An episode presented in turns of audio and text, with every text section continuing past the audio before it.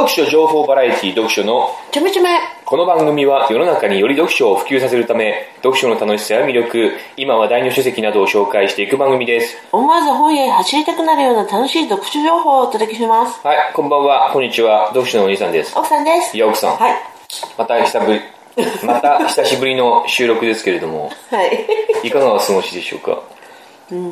元気です。元気ですか？はい今日あの某子育て支援イベントに行ってきたんですよ。で毎月取材に行くんですけども毎月別なことしてね。う。ん今日は子供にどれぐらいお金がお金がこれからかかるかっていう大事なその財務省からなんとか係長が来てすごい。うん。うん。そういうお金の話、積み立て NISA の話もしてましてやっぱり。うん、そういう話をしてて、あとあと霊気ヒーリングっていうね、なんかすごいうさんくさい、宇宙のエネルギーを感じながら 本当。宇宙でこう天にこう手をかざして宇宙のエネルギーをなんか自分に取り込んで、それをこうなんだろう。そのエネルギーを相手にこう流すことによって相手を癒す効果があるとかなんとかそんな感じだったな。財務省。財務省は関係ないです。財務省でも後にそれやってますね。同じ企画として財務省でリアルなの？財務省はもうすぐ帰りました。多分財務省はそういう礼儀ヒーリングとかあんまり興味ないでしょうね、でも同じイベントの中で流れの中で財務省の後にそんなことしてました、うんなんか本当にその教祖様教祖様じゃねえのかな、教祖の弟子みたいな人は来てないんだけども、来てないけどもあのその人のその弟子が録音した吹き込んだ CD 流してさ、我々は宇宙のエネルギー。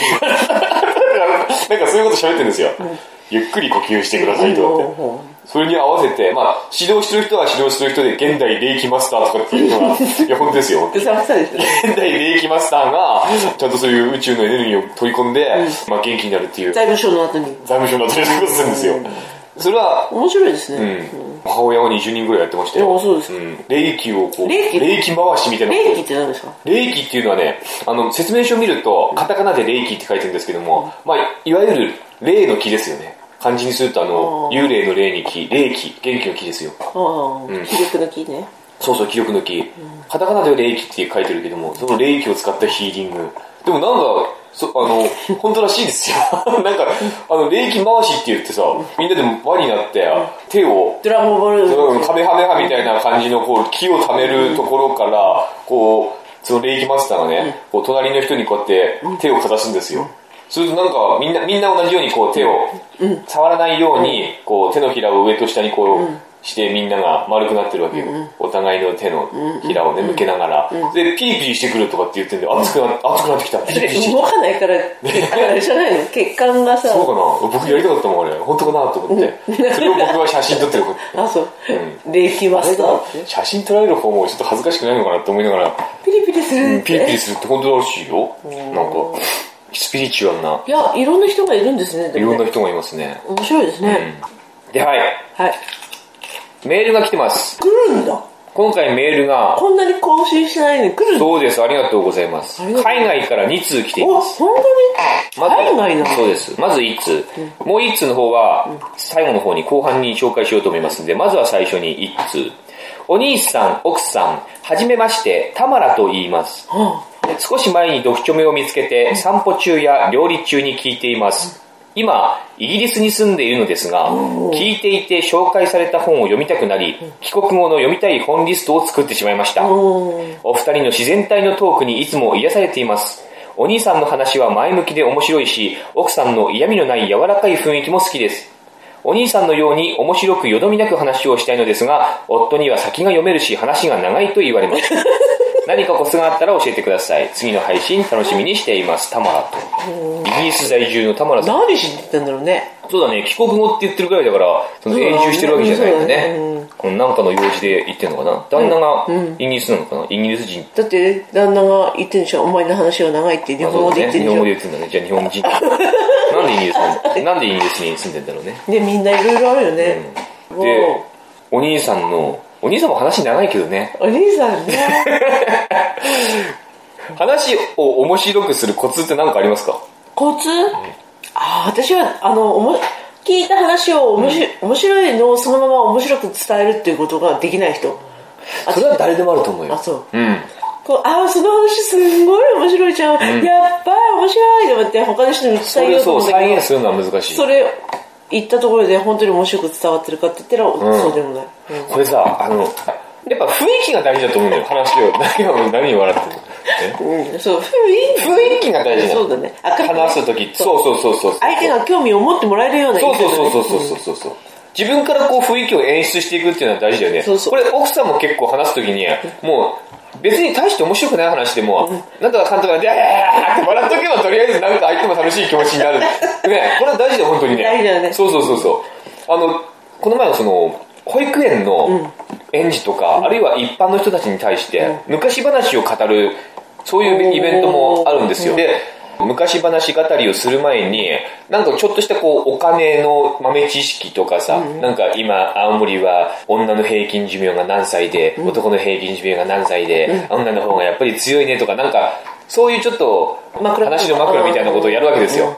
で、ぶっちゃけそれって何も面白くないの。僕が聞いてて面白くないんだけれども、あの、つまんねえなっていうつまんねえなと思ってるんだけども、割と受けてんだよ。うん。うん、子みんな供たちにも。心をつかむんうん、だね掴む、掴んでんだよ、割と。実際その話自体は大したことないんだよ。でも、それはやっぱりその人が結構自信ありげに話してるっていうのがまず一つその演出だよね。話の内容どうこうっていうよりもやっぱり雰囲気をちゃんと演出してる。一回ちょっとこう笑うと、あとは結構やっぱりついてくるねついてくるんだよ。笑ってくれるんだよねそれがこう、よくお笑いのステージとかでもあるじゃないですか。なんか、つかみをつかみ、うん掴んどけば、とりあえずはその後、大して面白くなくても笑ってくれる。逆に最初のつかみを失敗すると、結構面白いこと言ってるのに、冷たい目で見られる。えじゃあ、うん田村さんにアドバイスするとするならば、つかみは OK の、うん、つかみ、うん、つかみですよね。つかみっていうか、やっぱ、元気に話すことですね。うんとりあえず、とりあえず元気に話しておけば、いいんじゃないかなって思うね。自信なさそうに話すと、おどおどしてる、うん、そうそうそうそう、ダメダメダメダメ。とりあえず笑っとけと。奥さんは本当に普通に話してる時に、普段話してる時に、何も面白くないのに一人して笑ってるから。本当にそう。そう。ね。なんでかかんとかかんとかって、何誰も笑ってないけども、そうやって笑ってる。でも、あるかも。うん。話自体面白くなくても、笑いっていうのはやっぱり伝染するから、それで相手の笑いをこう引き出すってことは、本当にあり得るから、とにかく楽しそうに自信を持って話すっていうことは、一つの重要なポイントなのかなっていうふうに。先が読める。うん。先がよ旦那がそういうことでしょ。先が読めるって言っても、普段の話でなかなか先が読めない話っていうのはないよな。それ、ほら、いつも一緒にいるとかだったら、先が読める。ていうか、もう最初にオチを言っちゃうっていうのが手だよね。例えば？例えばない。例えばない。例えば、はい。例えば、僕この前ね、あのー、いや、オチ言えねえよ。先のオチ言う話、あ僕この前さ、夏休みが終わったでしょ、ん終わっで、始業式の日に、朝一で警察が子供たちの登校の様子を見守る。そして、もう学校が始まるから、運転手、ドライバーさん気をつけてねっていう、ライトの早め点灯とか、信号機がない横断歩道はちゃんと歩行者優先しましょうとか、そういう看板を持って、ドライバーにマナーを呼びかける、そういう朝一のイベントがあったわけ。それに僕取材に行きまして、オチ言ってないじゃんね。それに取材に行ったわけ。そしたら、あの、投稿してきた男の子にインタビューしようと思って、夏休みどうでしたかって最初に、夏休みどうでしたって聞いたら、あの、だらだらして過ごす日も多かったけれども、宿題はちゃんと毎日やるようにしましたって答えてね、これからじゃあ、学校始まるけれども、お友達に会えて嬉しいですかって聞いたらさ、その子がいきなりさ、ちょっとこう、涙ぐみながらさ、僕一人っ子だから、友達に会えない寂しい日があって、これから学校が始まるの、始まるから、みんなに会えて嬉しい。かわいい。そういうふうに答えてさ、よかったねよかったよなんか朝からそういう気持ちになったの、本当に。よかったなありがとう元気でねって。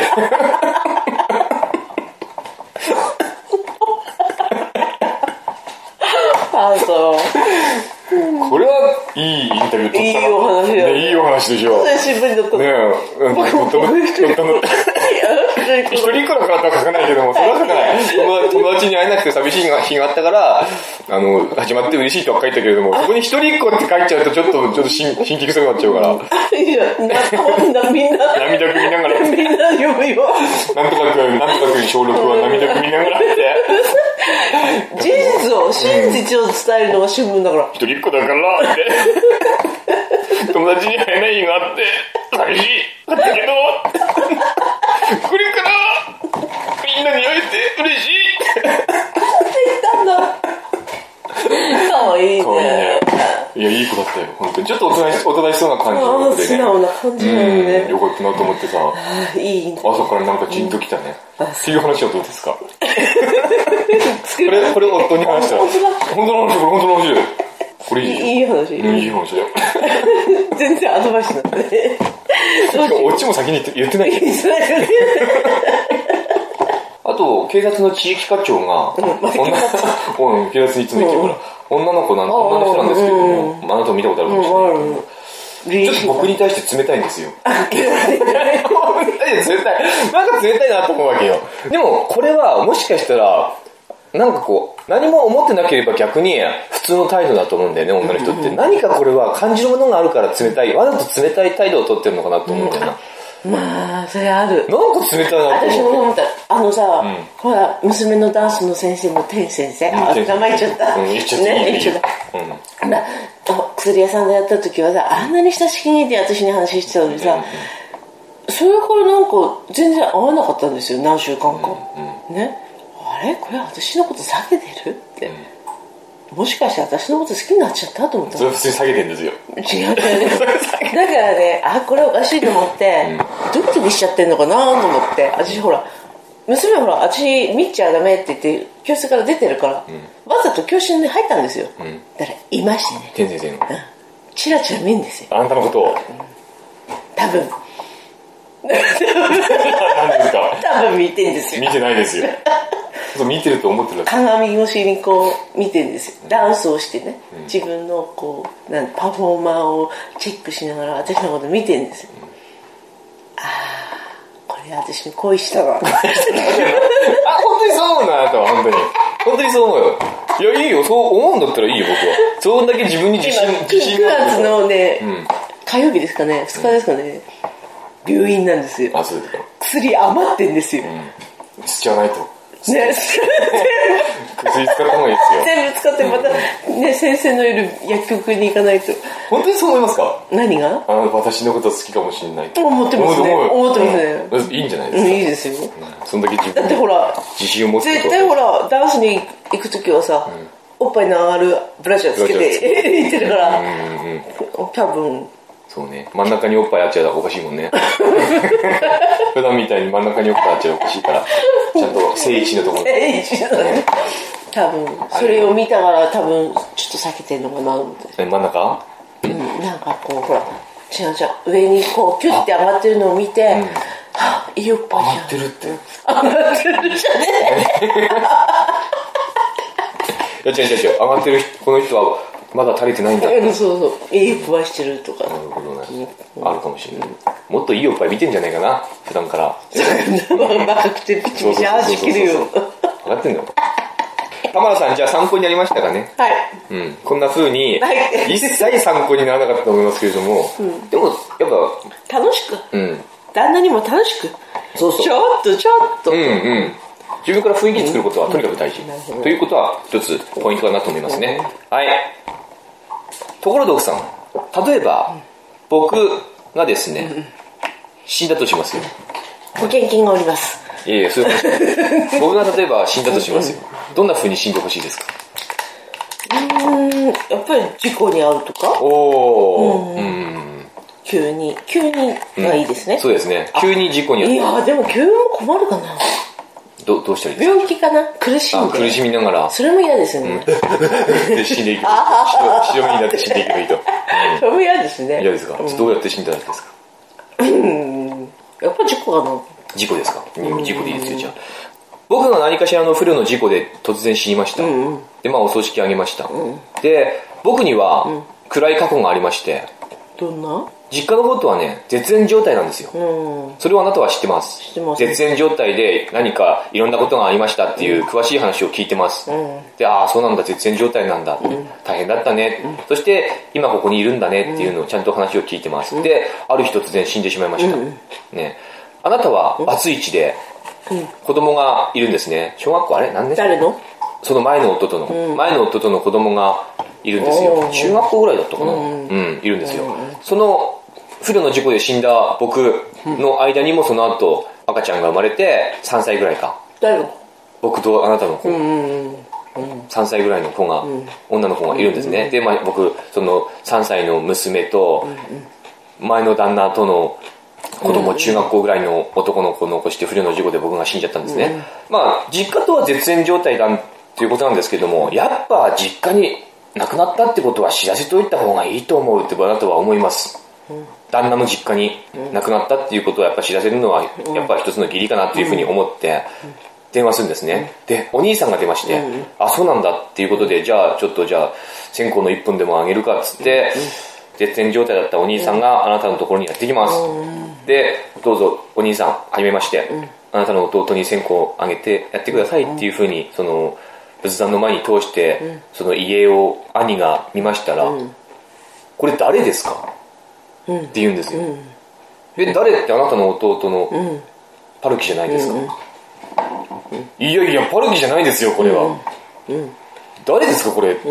え、なんとかパルキでしょって。だって、あの、あなたのほら、こういうこと、実家でこういうことがあって、そうこうこうやって絶縁状態になったんでしょって。あまあそうですけども、でもこれはパルキじゃないですよ、この写真はって言うんですよ。どうします、これ？ほらねどう思いますか、こんなん？間違った？世にも奇妙でしょう。うん今本の話してますからね。救済の話じゃないの本の話してますからね。あの、ある男っていう、本屋大賞でノミネートされた平野啓一郎さんの本の、まあ、大体のあらすじっていうか最初の冒頭の部分の話を別に僕とあなたに置き換える必要がなかったんですけれども、してみました。こういう感じで話が進むんですよ。それ面白そうですね。お兄さんがやってきたら、写真見て、誰？え、これ違うよって僕の弟じゃないってなるんですよ。誰なの？この、じゃあ私が結婚したこの人は一体？誰？って誰？誰って。うん。名前は全くその、その、要は話してた通りの名前なんですよ。名前忘れて忘れちゃったけども、そのお兄さんの弟の名前なのよ。で、話した経歴と過去も全部その通り。うんえじゃあ偽ってたんじゃない？でも、違う。その人じゃない。偽ってたんで偽ってるんですよ。なんで？なんででしょう？あのその友達だったんじゃない？なりすまし？なりすまし。まあ、いろいろ、まあ大体それは想像つくと思うんですけども、なんでそういうことになったのか。殺しちゃった。ね、それをこう真相を突き止めていく。主人公はまあある弁護士なんですけども、ここからその話をこう請け負って、私の夫は一体何誰なんでしょうかっていう、なんでそういう別の名前を名乗ってるんで名乗ってたんでしょうか。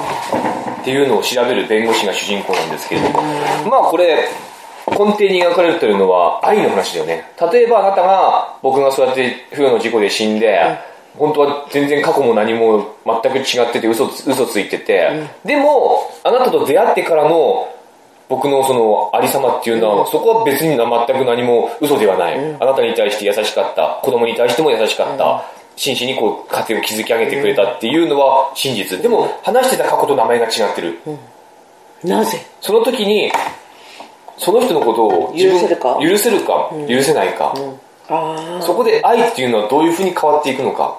傷つくなそれは。まあいろいろ考え方はあるんだけども、僕はあんまり傷つかないなと思ったわけよ。傷つかない。なぜ？嘘ついてんでしょ？うん。結局過去の話で嘘をつかれたとしても出会ってからの後のことは本当のことだから日常はね。日常に嘘はないから、話してた過去は嘘でもね、それは何も僕はいいかなっていうふうに思っちゃうのよ。実際僕は昔前も話したかもしれないけれども、昔ヤフーチャットで出会った19歳だと思ってた女の子が40歳だっていうこと ね、40歳であったという途中からね、僕のことを好き好き言って、パルパルキ好き好きで、あなたと出会う前ですよ。僕はあ20、そう僕は21歳で、彼女は18歳だったんです。あそうね18歳、19歳、18歳、19歳だったんですよ。ね。僕のこと大好きで、毎日のようにスカイプ使って、お話ししてね、ただいまお帰りを言う仲だったんですよ。たああ、そう。うん、夜中まで毎日本の話とか、テレビ番組の話とか、映画の話とかしててね、ああ、私の運命の人はここにいたと、あの、彼女は言ってましたよ、僕に。本当本当だよ、これ本当の話だから。ね、うん。言ってたんですよ。ただ、ある日、これ言ったと思うんだよね。話したと思うんだよね、これ。いやわかんないあの、読書目で。ある日、だんだん彼女のこの僕に対する受け答えが鈍くなってきて、どうしたんだいって。最近元気がないじゃないかと。僕が問い詰めると、彼女は、なんか嘘つくのが辛くなってきたんでしょう。私は19じゃない。40だ。嘘をついてた。ごめんね。うん。あなたは？僕はその時ね、あの、はっきり言って嘘をつかれて40だって聞いた時にショックだったんだよね。僕が想像してたのはもう若くてピチピチした女の子だから。ね。でもそれは実際おばさんだったから、なんかこう、イメージがガラガラと音を立てて、で、実際写真も見せてもらってたけども、それは違うって、なんかよく言うわけじゃないですか。可愛い女の子の写真見せてもらったけども、よくは、よくある騙され方だよね。あ、そうなの、うんえ？僕も自分で、あの、自分の写真とかを送ってたしね。え、そう、なに、18、19の写真は40歳の写真を、今の40歳の姿を見せてたの？写真は全く全然別人の若い女の子の写真を使っあ、てそうなのそれはいけないよ。使ってたんです。それはいけない。可愛い可愛い女の子の写真それはいけん。ね。ない。でそれのイメージで僕は話したけどもでもねその人を嘘つきって責めるつもりには全然ならなかったしその楽しかった時間は本当だから話してて。それ終わったんでしょ？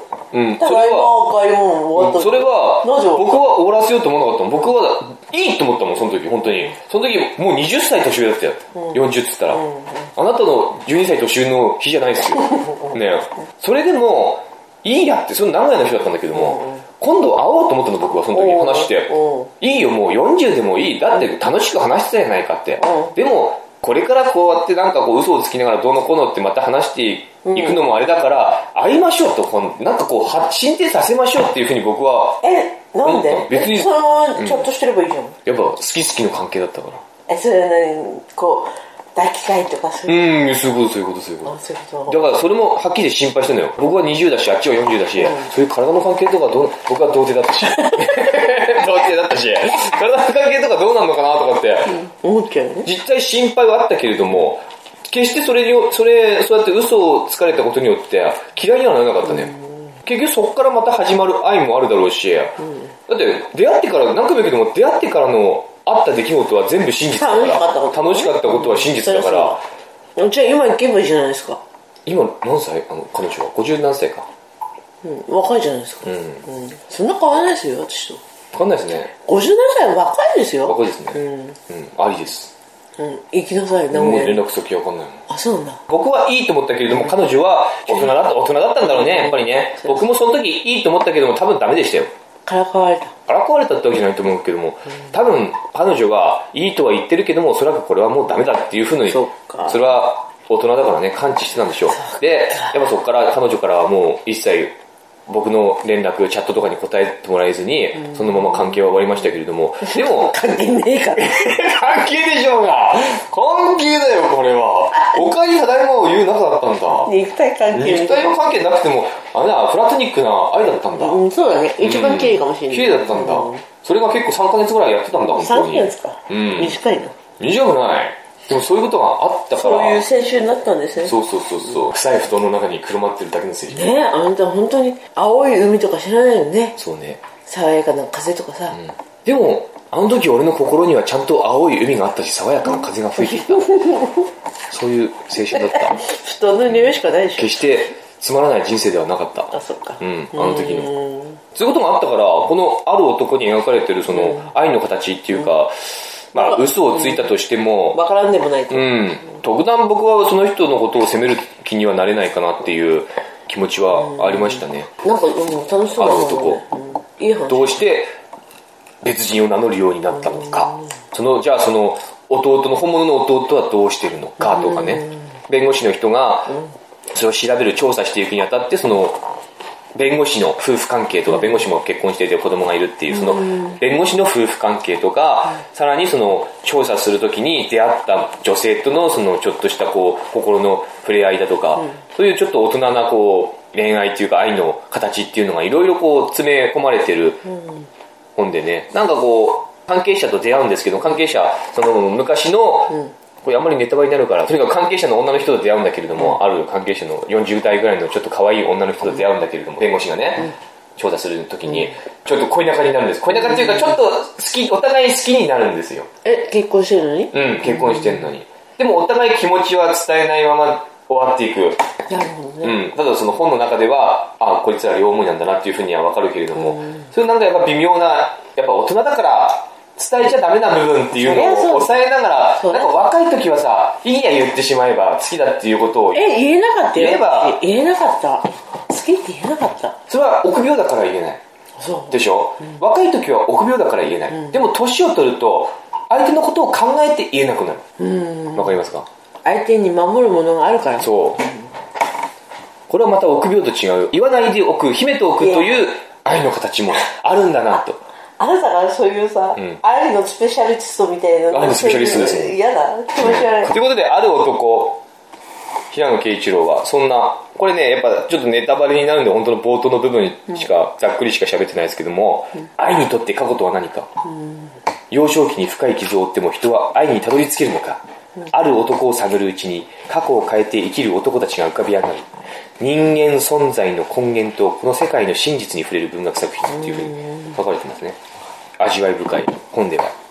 ありました。大人の愛ってこうだよね。大人の愛か。大人の愛。わからないな、私には。わかんないでしょ？うん、わかんない。あなたはまだまだそこに達してないんです。あ、知らないね。愛とか、うん、愛の話はまだ続きます。なんだ？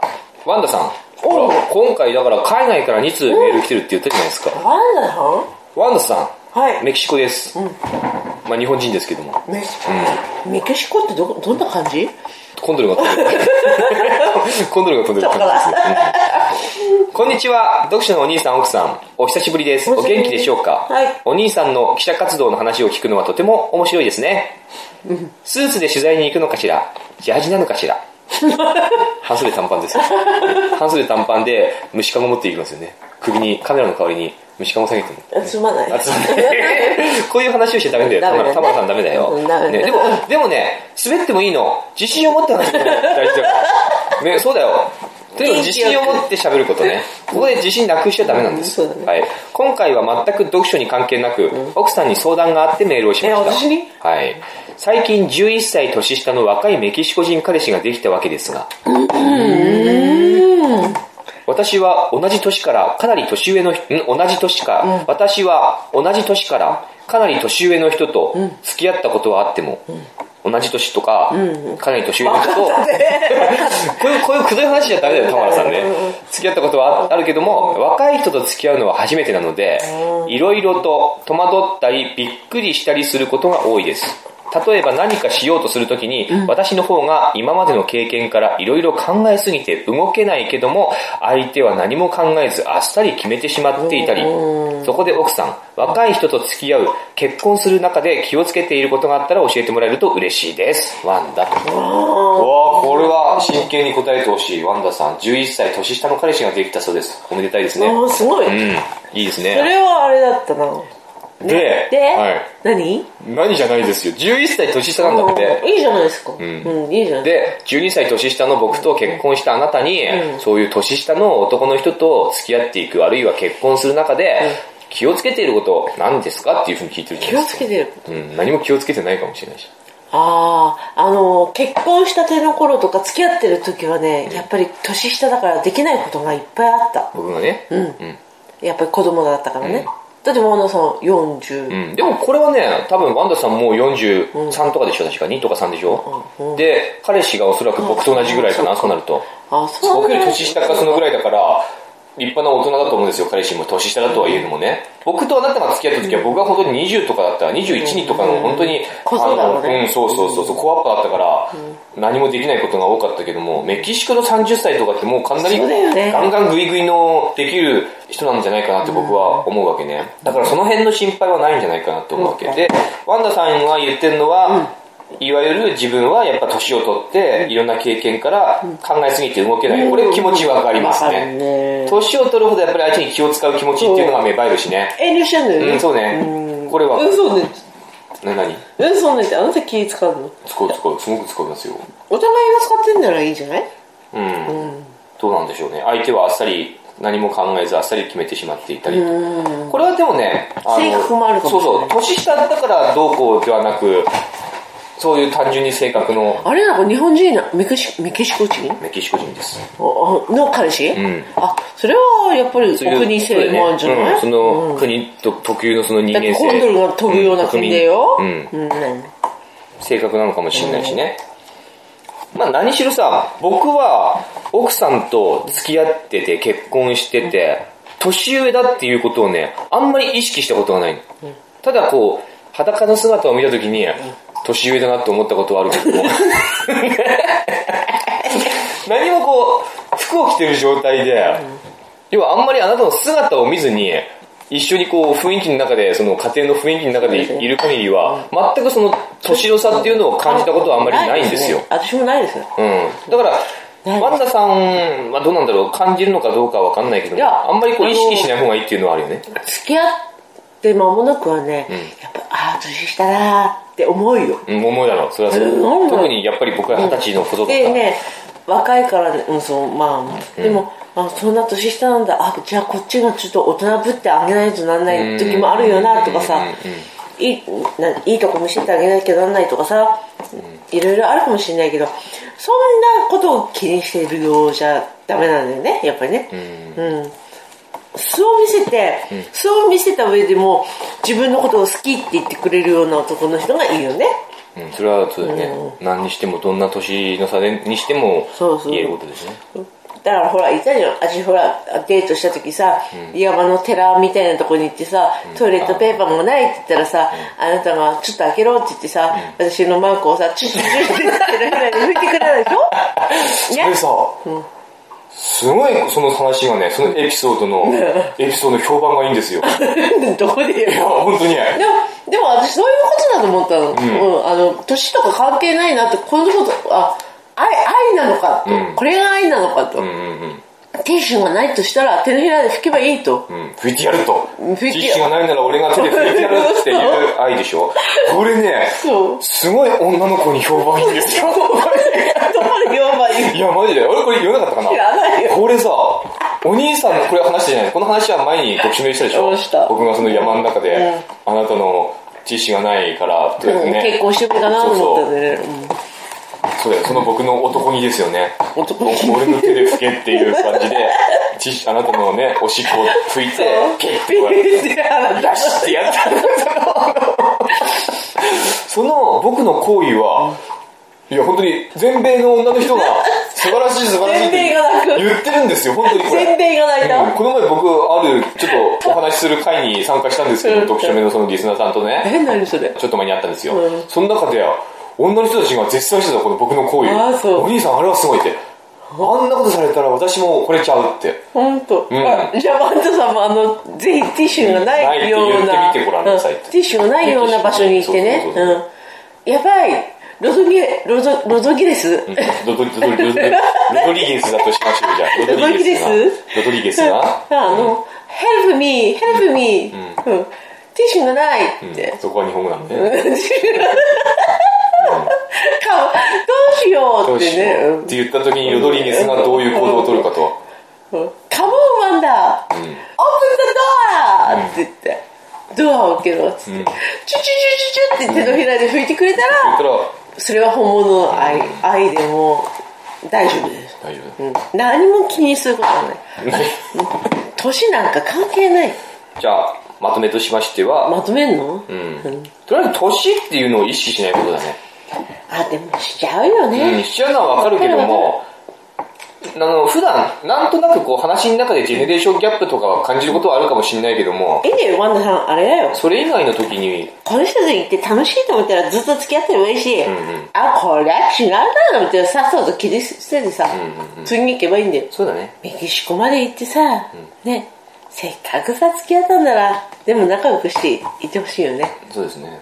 で結婚した人、メキシコ人のハーフ、とか出てきちゃったりしてね。そう。私たちは離婚するかもしれないね。そうそうそう。もうだって判をしたらしね。出す出せばいいだけだから。うん。いつ出そうかなそうそうそうそううん作っちゃうよなんも全然やっちゃえやっちゃえやっちゃえやっちゃえやっちゃえ気持ちよくなって言っちゃえばいいんだよだそうですはい以上。すごい私今日何気に知ってる？なんでしょう？相当飲んでるよ。じゃあこれで。あと。次メールないんだよあとはないです。じゃあメール待ってますよ。こういうメール何でもいいので。本当に何何にもさ更新してないの。すごいね。くれるんだ。聞いてくれてる人いるんだね。そうですね。はい。じゃあちゃんとお話ししないと。こういうメール待ってますので、はい、読書のちょめちょめのメールアドレスは、読書のしょめちょめアットメールアットメール G アットメール G アットメールの G メールのドットコムです。読書のちょめちょめ、アットマーク、gmail.com、ちょめちょめは tyo ですね。tyome、TYO うん、me。東京の TYO 東京 ?K は入ってないの？どうしたのかな？ね。TYO うんいいからもうね、多いです。tyo、ちょめちょめね。tyome、tyome で gmail.com です。じゃあ、次回もお楽しみに。皆さん、良い読書をバイバイ